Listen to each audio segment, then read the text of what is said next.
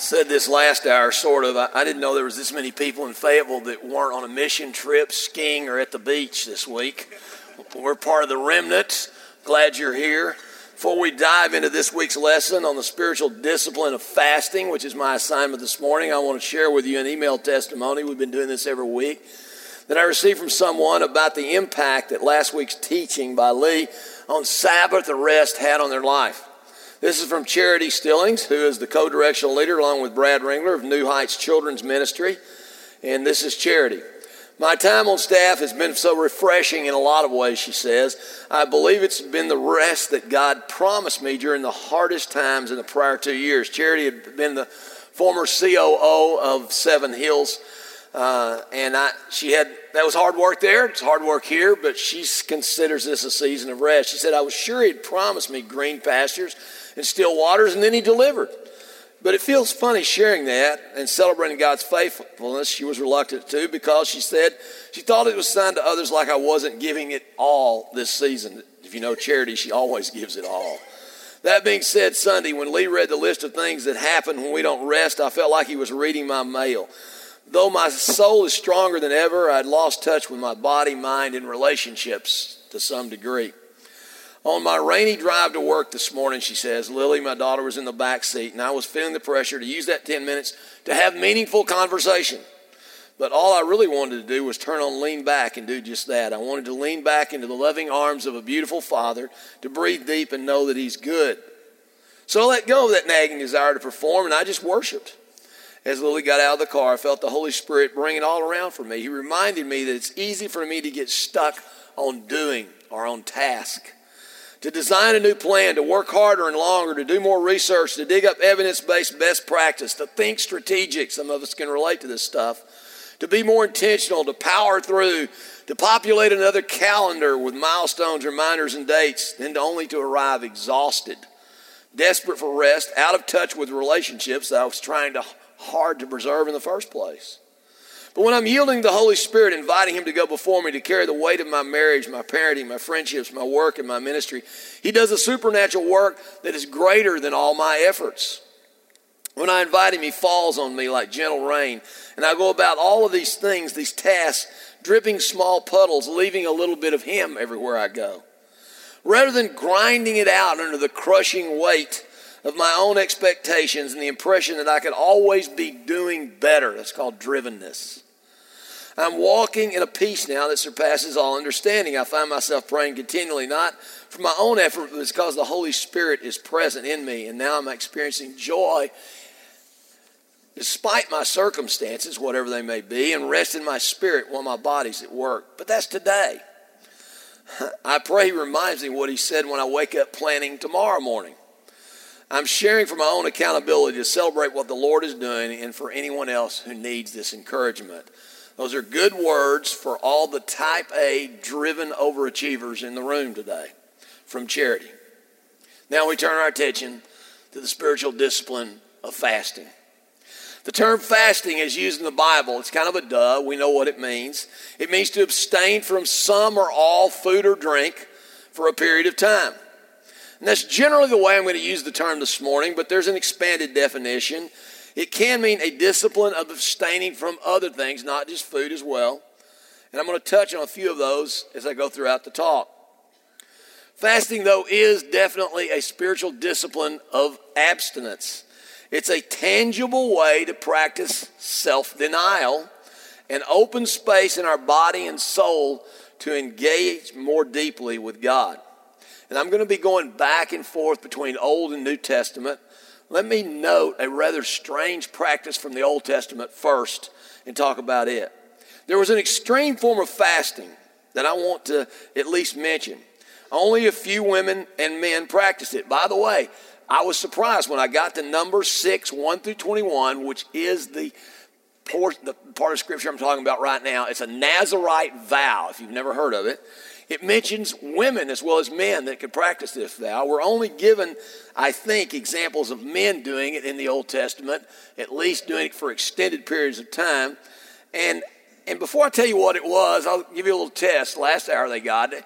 Can you name somebody from the Old Testament that took a lifelong Nazarite vow? Samson. Okay, you got that one.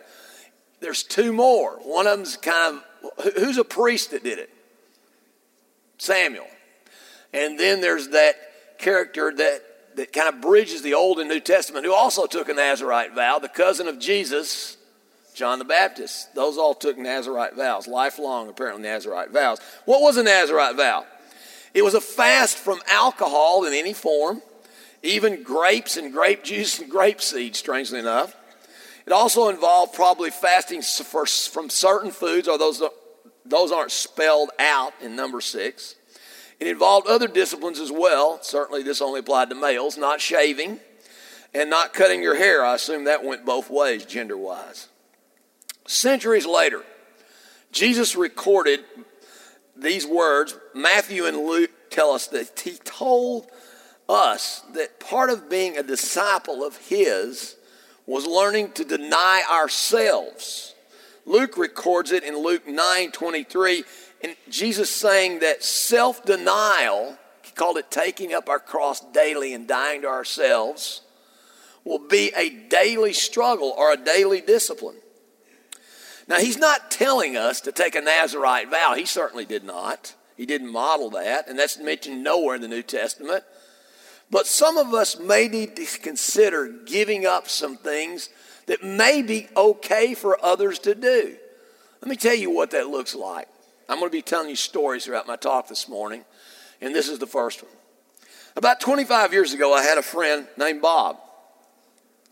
And I was on staff at a church to the north of us, a little church called Fellowship Bible Church. And, and I was a community pastor, and I had a regular, ordinary small group, a community group that met in, uh, well, in my home and other homes in the group. And that particular semester, I decided to do something a little different. We had a way of kind of passing out members each year when we did our restart in August of our groups. And I elected not to take anybody from so called draft of members of the church. And I just asked people in my neighborhood and some relationships I had to form a true community group. And there was about, it was a small group that year, probably about 12 of us in the group, and different types of people in the group. It was a very ordinary cross section of humanity. And Bob was in the group. Bob was about eight or 10 years older than I. Um, Bob had he'd been married a couple of times. He and his wife were members of fellowship. Some of the members of the group did not go to Fellowship Bible Church. And uh, one night we were in another friend's home, a friend by the name of David who was in the group. He was my fishing buddy. Bob now lives in Little Rock. David now lives in Tulsa. And, and we were in David's home. And we were doing the ordinary prayer requests like all of you have done in group. And we were doing the thing where someone would share a prayer request and we'd pray for that prayer request right then.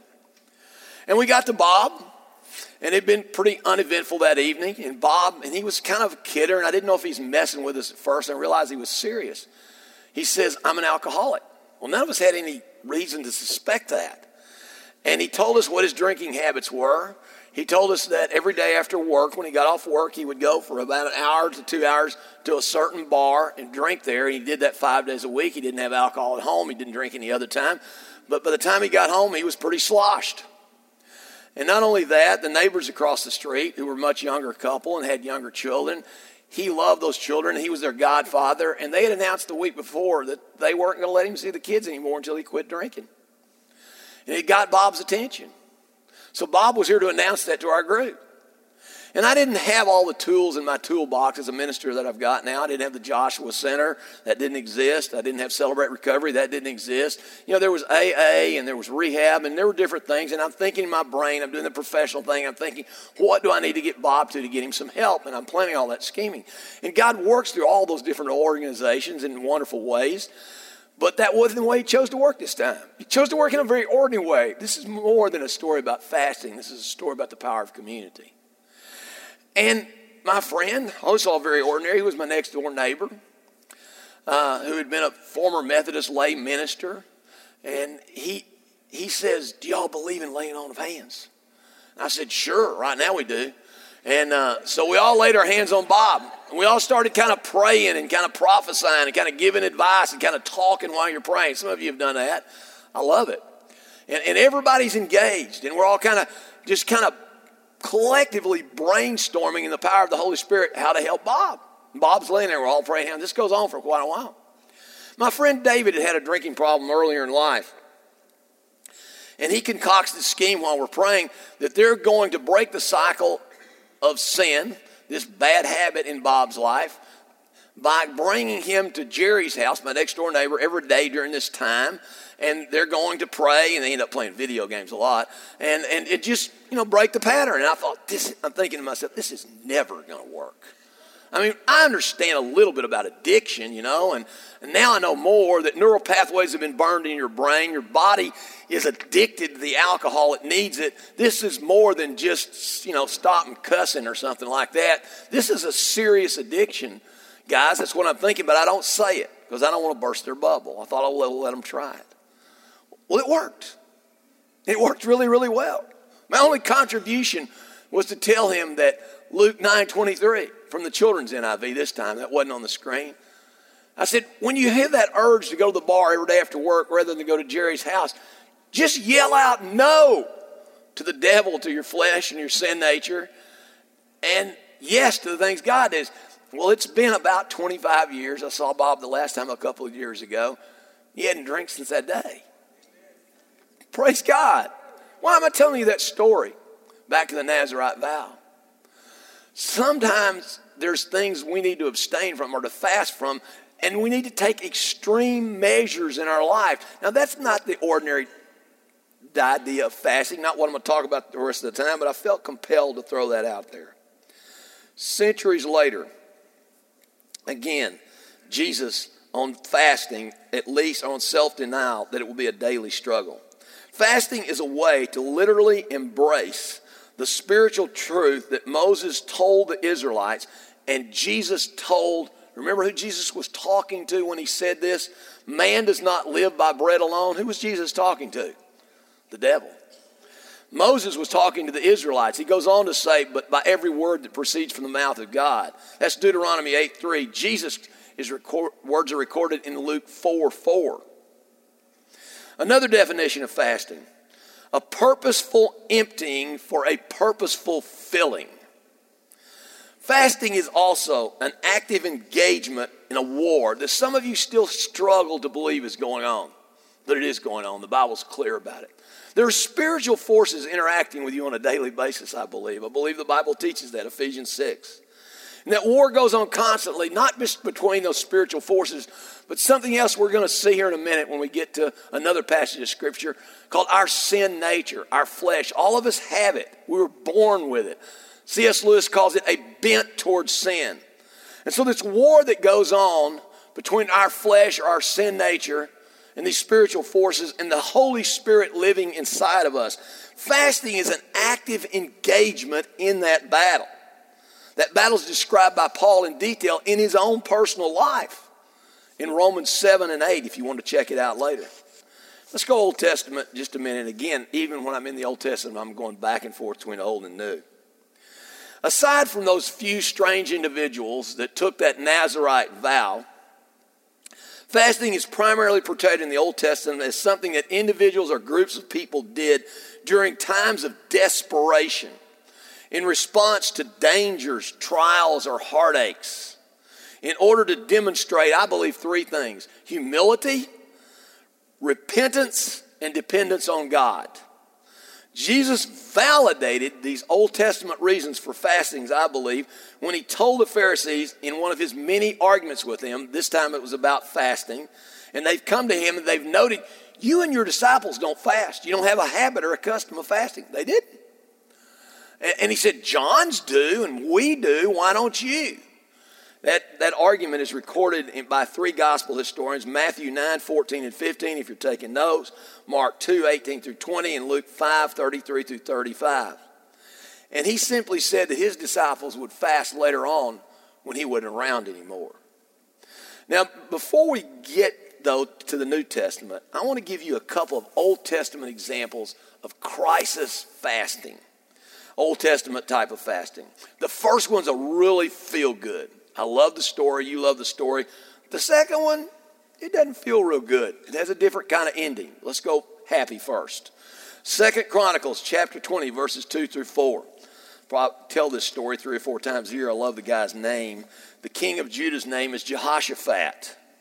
And Jehoshaphat is doing his kingly thing one day, and he gets word from some men, verse 2. They tell him this A vast army is coming against you, an army of several nations, in fact, from Edom, from the other side of the sea. It's already in this place called Hazan Tamar, which is basically the Engedi Desert. And Jehoshaphat is extremely alarmed. That's not a good day at work if you're a king. He's very scared. You would be too. So he resolved to do what? Muster an army? No, he inquired of the Lord. And he proclaimed a fast for all of Judah, a corporate nationwide fast. He asked the people to fast. And they came together, the nation did, at Jerusalem to seek help from the Lord. They came from every town in Judah to seek him, it says. And you know the rest of the story. Most of you do. I'll remind you of it. They fasted and they prayed. And then someone prophesied.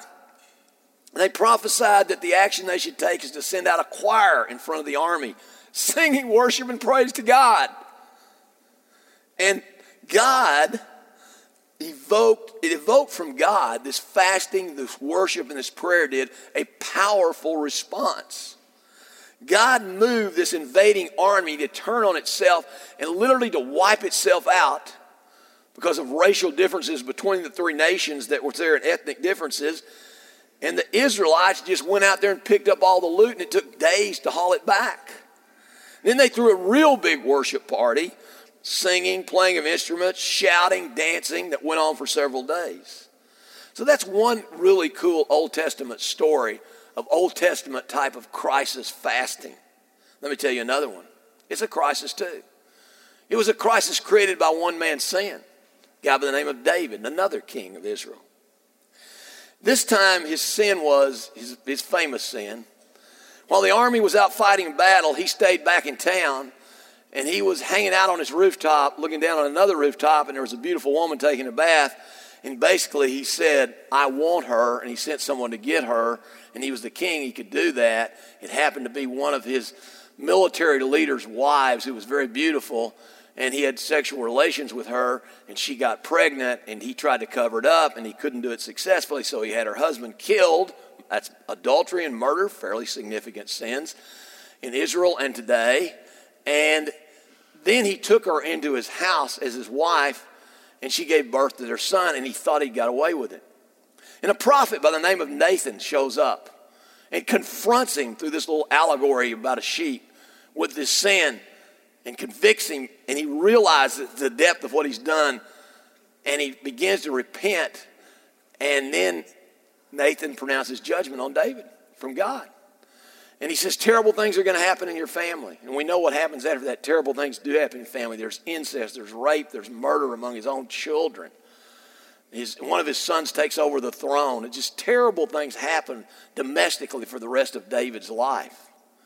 And he said, not only that, specifically the son that your wife just gave birth to, Bathsheba, is going to die. And David, well, let's pick up the story. Let me read it to you. It's for 2 Samuel 12, 13 through 23. He decides to fast. Nathan said, David says to Nathan, I've sinned against the Lord. Yeah, more on that in a minute. The Lord has taken away your sin. In other words, you're not going to die. He's not going to kill you, but your son's going to die. The son born to you will die because you've made the Lord's name profane among his enemies. You brought contempt on the name of the Lord. You violated the ethos of heaven. And there's going to be judgment for it. And after Nathan had gone home, the Lord struck the child, just like he said he would. He became ill. David pleaded with God for the child. He fasted and went into his house and spends a week lying on the ground in his room, fasting. The elders of his household go to him, try to get him to eat. He won't do it. Verse 18 On the seventh day, the child dies. David's servants were afraid to tell him the child was dead, for they thought while the child was still living, we spoke to him and he wouldn't listen to us. How can he tell him now he's dead? He may do something really terrible. I assume hurt himself is what they're worried about. David notices the servants are talking to themselves. He said, Is the child dead? They say, Yeah, he's dead. And then David gets up off the ground, takes a bath, puts on fresh clothes and lotion, goes home, eats a big meal. And he worships God too in the meantime. His servants ask him, what on earth? That's a loose translation, okay? Why are you acting this way? While the child was alive, you fasted and wept. Now he's dead and you get up and eat? What? What's going on? Verse 22. While the child was still alive, David said, I fasted and wept. I thought, who knows? The Lord may be gracious to me and let the child live. But now that he's dead, why should I fast? Can I bring him back again? Then he makes an incredible faith statement. He says, I will someday go to him. He's saying, I'll see him again. He's expressing faith in eternal life. He says, but he can't return to me now. Well, is that the end of the story, Jim? And why did you tell it? No, it's not really. Something else came out of that fast. An incredible chapter of the Bible. It's Psalm 51. Let me read it to you. Because this is some of the deepest, richest theology on repentance. And remember, I told you that fasting is often related to repentance, particularly in the Old Testament. These are the words of David. There's deep theology in here we don't get almost anywhere else. Hear the words of repentance Have mercy on me, O God. According to your unfailing love, according to your great compassion, blot out my transgressions. Wash away all my iniquity and cleanse me from my sin. For I know my transgression and my sin is always before me. He's not making excuses. He's not saying, I'm doing it because of the way I was raised. He's not whining and saying, I did it because so and so made me. I know I'm, you know, I'm just human. He's owning his sin. Against you and you only have I sinned. What he's recognizing is a great truth, and we need to remember it. When we decide to violate the ethos of heaven, it can have terrible horizontal consequences. Uriah's dead. if I'm Uriah, I'm saying, felt like it was against me. His child is dead. There's terrible consequences. There's all kinds of things going to follow as a ramification of David's sin, but he recognizes something that we need to recognize. That when we choose to knowingly and willingly violate the ethos of God, we're joining in a rebellion that started back there with an angel by the name of Lucifer. And it's directed straight at God. That's what God says, and that's what David says. Against you and you only have I sinned and done what is evil in your sight, so that you're proved right when you speak and justified when you judge. Surely, and now he's going to note something that's theologically correct. We inherited, you and I did, and our kids will, and our grandkids will, a predisposition or a bent towards sin, as C.S. Lewis tells us. It's called original sin. When Adam and Eve made those, quote, poor choices back there in the garden, all their unborn children would inherit a bent towards sin. David says this way I was sinful at birth, sinful from the time my mother conceived me. Skip down to verse 10. Now he's begging God to put back in him a clean heart. Create in me a pure heart, O God. Renew a steadfast spirit within me. Verse 11. Don't cast me from your presence and don't take your Holy Spirit from me. Restore to me the joy of your salvation and grant me a willing spirit. An obedient spirit is what he's asking for. So sustain me. Just skip down to verse 16 and 17. Last verses I'll read and then we'll move on. You don't delight in sacrifice, or I would bring it. You don't take pleasure in burnt offering. The sacrifices of God are number one, a broken spirit, a broken and contrite heart, oh God, you will not despise. Fasting in the New Testament. The subject of fasting, admittedly, was not a central issue in the teachings of Jesus. Jesus only gave one instruction about fasting. He never commanded fasting, he never propounded any detailed regulations about it. He did, however, radically change the way fasting was to be done. When he dealt with the subject, it was usually in response to some observation he was making about first century Jewish religious leaders. His instructions are given in the Sermon on the Mount, Matthew chapter 6, verses 16 through 18. I'm going to read them in just a minute. Before I do, just a reminder of the context of the verses. Jesus is addressing in those 18 verses of chapter 6, the first 18 verses, what are called the three pillars of first century Jewish morality or piety. In other words, if you were going to be considered, and I'm not just talking about doing this for show, a, a very serious Jew, a good Jew, man or woman, you did three things well. Number one was almsgiving. And these are in no particular order. I'm, the order I'm picking is the one from the Sermon on the Mount giving to the poor. You gave to the poor faithfully and regularly and sacrificially. You prayed.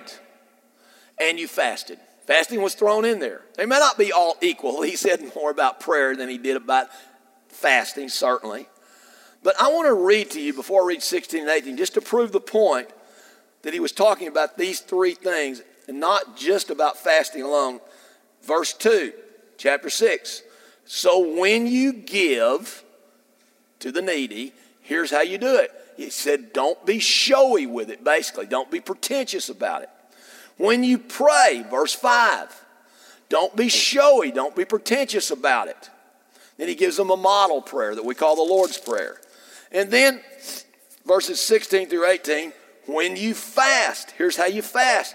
Don't be showy about it. Don't look somber as the hypocrites do. And by the way, the bulletin has parts of this verse on it but I know that the it's not in Genesis. That was just a mistake. So you don't have to tell me after the service. We know that. Uh, it was just left over from last week. Sorry about that. But this is the verse 16 through 18. Jesus' instructions about fasting. It's the hypocrites. He's talking about the Jewish religious leaders. Will disfigure their faces to show men they're fasting. I tell you the truth, they receive their reward in full. What's the reward? Recognition by people. But when you fast, just look normal. Take a bath, clean up. Don't tell everybody you're fasting. It will be obvious to men that you're fasting, but only to your Father who is unseen, and your Father who sees what is done in secret will then reward you or answer your prayers. That's Jesus' instructions on fasting. I think it's the only ones he really ever gave. Uh, okay. By New Testament times, oh, let me say this. And when you fast, is an assumption by Jesus. I would argue that fasting would be part of the normal rhythm of spiritual life of the disciples at some point. But it's got to be noted, to be intellectually honest, Jesus never commanded his disciples to fast. He simply assumed they would do so later on after he was gone. but by New Testament times, by Jesus' day, fasting had become institutionalized in Jewish culture. Some Jewish leaders fasted two days a week throughout the entire year. Jesus notes this in Luke 18 12, if you're taking notes. And those days were on Thursdays and Mondays. That's not in the text. We know that from outside sources. Why? Because Moses ascended Mount Sinai on Thursday and descended on Monday. All right, I've already noted Jesus' confrontation with the Jews about why his disciples didn't fast. Again, though, Jesus indicated that we and they would fast after he was gone back to the Father. Now, let's take a New Testament example and point. Remember Anna? That was the older woman who prayed and prophesied over Jesus as a baby in the temple when he was brought there to be dedicated. It's mentioned in Luke 237 that she fasted and prayed day and night, that she had a habit or a discipline of fasting and praying. Contrast that to Matthew 11, 18, and 19, where Jesus is noting that John the Baptist came fasting a lot, took a Nazarite vow, remember, and not drinking alcohol. And he says that the Jewish religious leaders called him crazy, basically. That's a paraphrase, but check it out Matthew chapter 11. And Jesus says, I come not fasting and occasionally drinking wine. First miracle was to turn wine, water into wine at a wedding feast, and you accuse me of being a glutton and a wine bibber. So, from that, I've got to conclude that Jesus did not have a regular habit of fasting from food or wine. He practiced more of an Old Testament form of fasting. Jesus did fast, we know that. One of the times we know, of course, when he was facing intense spiritual need and temptation in the wilderness 40 days. That's recorded by three gospel historians Matthew 4, 11, 1 through 11, Mark 1, 12 through 13, and Luke 4, 1 through 4. It appears from the book of Acts, though, and I know I'm going all over the map with this thing, but the Bible does. It appears from the book of Acts that the early church embraced fasting at some level as part of their regular spiritual practices. The first missionaries sent out by a church, the church in Antioch, were chosen while a group of church leaders were praying, fasting, and worshiping. And it's noted like just an ordinary part of their Christian life. That's Acts 13, 1 through 3. The appointment and the commissioning of elders on at least one occasion was accompanied by fasting. That's Acts 14 23. It's also highly likely that Paul fasted regularly based on verses like 1 Corinthians 9 27 from the ESV. It doesn't mention fasting, but here's Paul I discipline my body and I keep it under control, lest after preaching to others, I myself should be disqualified. So, what on earth are we going to do with all that? Well, I've got some practical suggestions on fasting. They're just tips on fastings with all that background.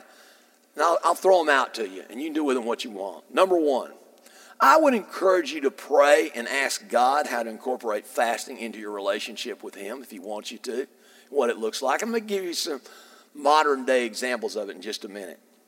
And then I'm going to throw out a disclaimer. If you have obsessive or perfectionistic or controlling tendencies, I know some of you do. If you have those tendencies, be very careful with the spiritual discipline. No spiritual discipline is a fast track to spiritual perfection or a substitute for embracing daily the grace of God. Fasting can easily become for you just another form of religious legalism. And the Bible's clear about that. It's a waste of time. You're just going hungry. I've seen it happen in people's lives. Number three, consider partial fasting. On occasions like, I know a Daniel fast is real popular, that's based on Daniel 10.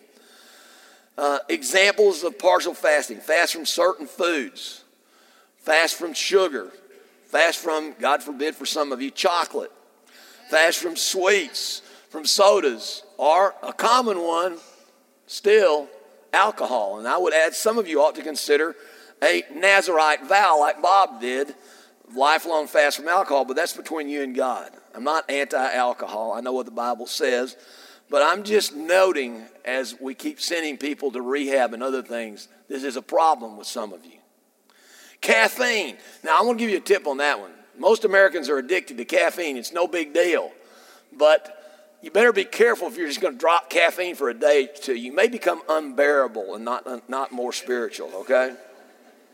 Number four, skipping even one meal that you regularly eat is a significant discipline. I believe it is, if it's accompanied by prayer. Number five, fasting from television, Netflix, social media, or technology for a season can be a significant habit to employ. It can really help some of your spiritual lives. Number six, fasting should almost always be accompanied by, if it's going to be spiritual discipline, by prayer and worship, meditation, solitude, and rest. Now, let me give you some examples of modern day fasting. First of all, from my own life. First admission, I'm not a very good faster, okay?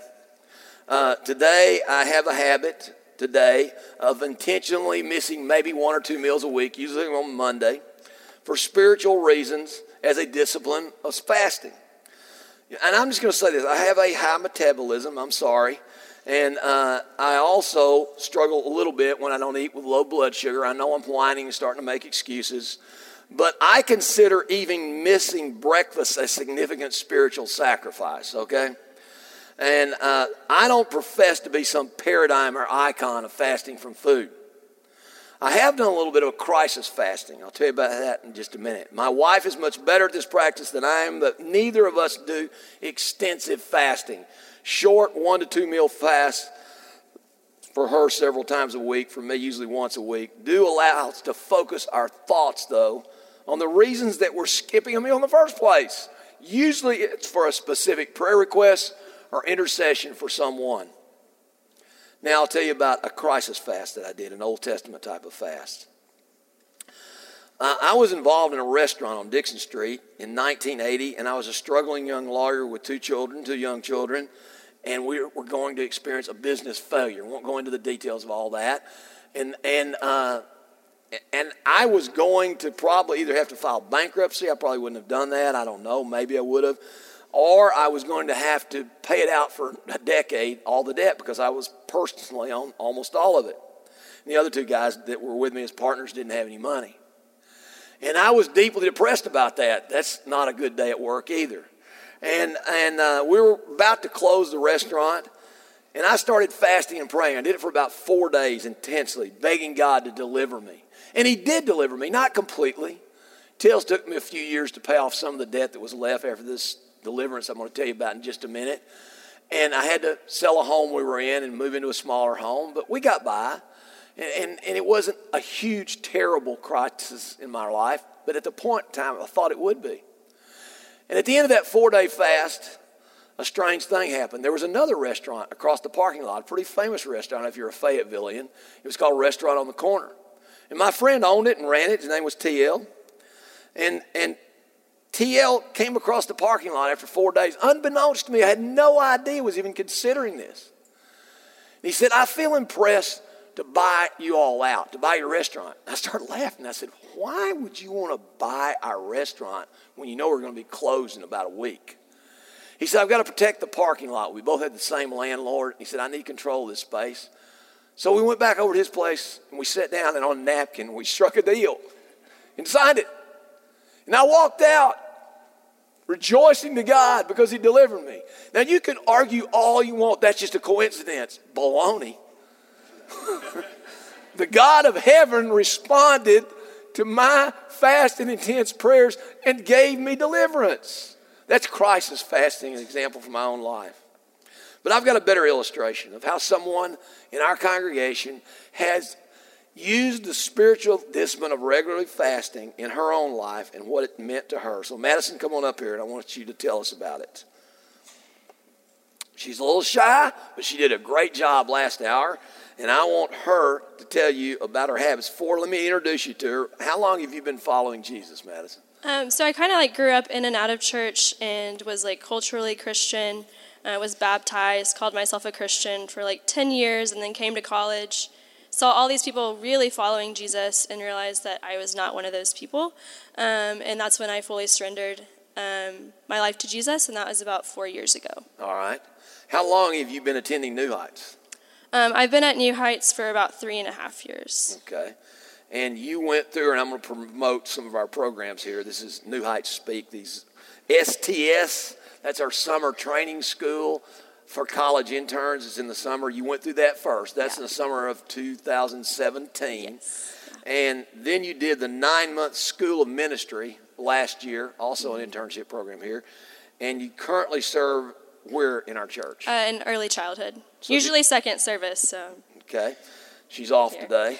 And uh, you're also a grad student in the counseling program at JBU, and I think you also work part time, you told me, at the Willard Walker Center for Children in Springdale. Yes. Is that right?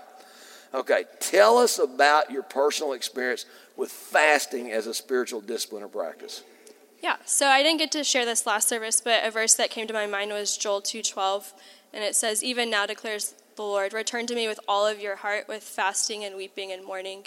Um, and so, um, prior to last semester, my extent of fasting was fasting from social media, uh, which was really good for me, um, and I saw the benefits of that.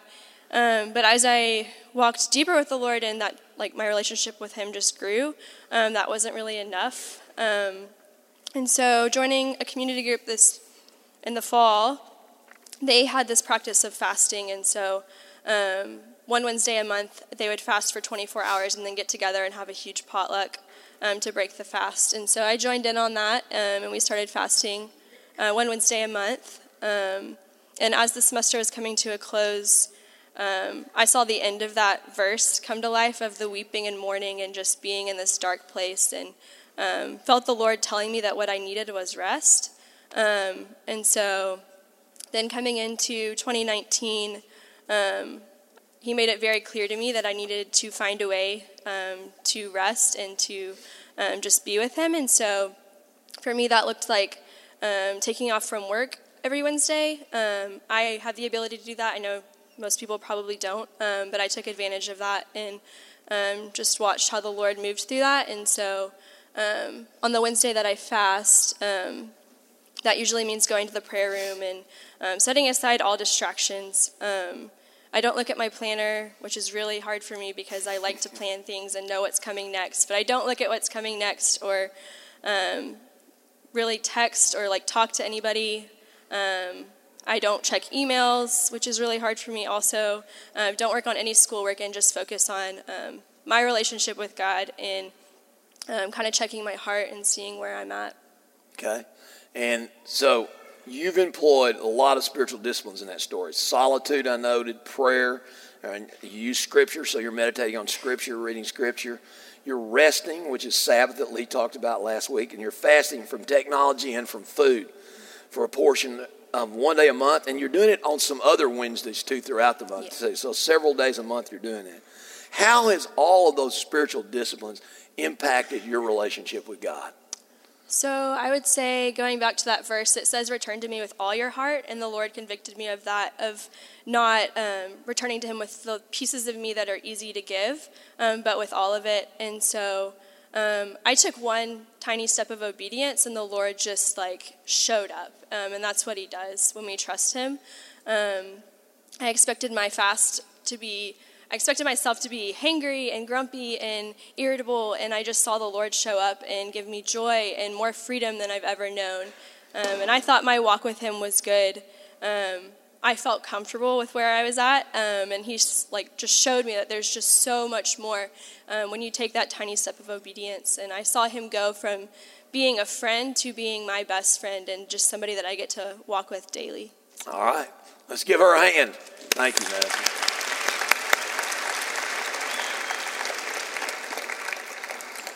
Here's how we're going to close. I just want to draw attention to the bulletin insert, give you some practical tips how you can engage God and yourself in this practice of fasting this week if you'd like to do that. So you can take a look at that insert when you have time. Uh, a reminder again, I'll say what I've said once. I want to close with this thought. There is still a war going on. Every day of your life, as long as you're in this mortal body, there's a war going on. There are three enemies, according to the Word of God, that oppose us. That opposes the Holy Spirit and the desires of the Spirit living inside of you as Christ followers. First of all, there's those organized forces of evil mentioned in Ephesians 6. Then there's a world system that is trying to squeeze you into its mold, into a futile way of life, the Bible describes. And then there's your sin nature that you were born with. That the world, the flesh, and the devil those are our enemies in this war. In the midst of this daily battle, and it is a daily battle, the giver of life, the author of life, your lover is calling you to be with him relationally, like Charity pointed out in that opening testimony, in every moment of your life. And one of the disciplines that helps us overcome the world, the flesh, and the devil can be fasting, accompanied by prayer, scripture meditation, and worship. The Holy Spirit can show you Maybe your season of life is not a grad student. Maybe you don't have Wednesdays off. There's all kinds of ways, though, He can show you to employ this discipline in your spiritual life. It is a tried and tested tool throughout church history for the past 2,000 years for going deeper in your relationship with Jesus. I'm going to pray for us, and then we're going to engage God in worship in just a minute. If you're on the prayer team or you'd like to be on the prayer team, just scatter out around the room. This is our ministry time. If you feel led by the Holy Spirit to go minister to someone, to pray for them, even a total stranger, or to give them the words, feel free to do that. Communion is available around the room. We take it as the early church did each week. At least we offer it. I invite you to take it and confess your sins before you do, as the New Testament writers tell us to. Also, we have a couple of baptisms coming up in just a minute. If you'd like to be baptized, come tell someone and we can take care of that too. Find me, I'll be right down here. So, baptism, communion, prayer, all the things that happened in the first century church, worship, it's all happening in this little gym in Fayetteville, Arkansas this morning. Thank you for coming. Let me pray for us. Father God, thank you for the privilege of speaking about one of the spiritual disciplines that you want us to consider at least employing our lives at some time in some way. Speak to each person in this room. Impress us what we should do to draw closer to you. We love you. Thank you for the opportunity now to stand and engage you in worship. In Jesus' name, amen.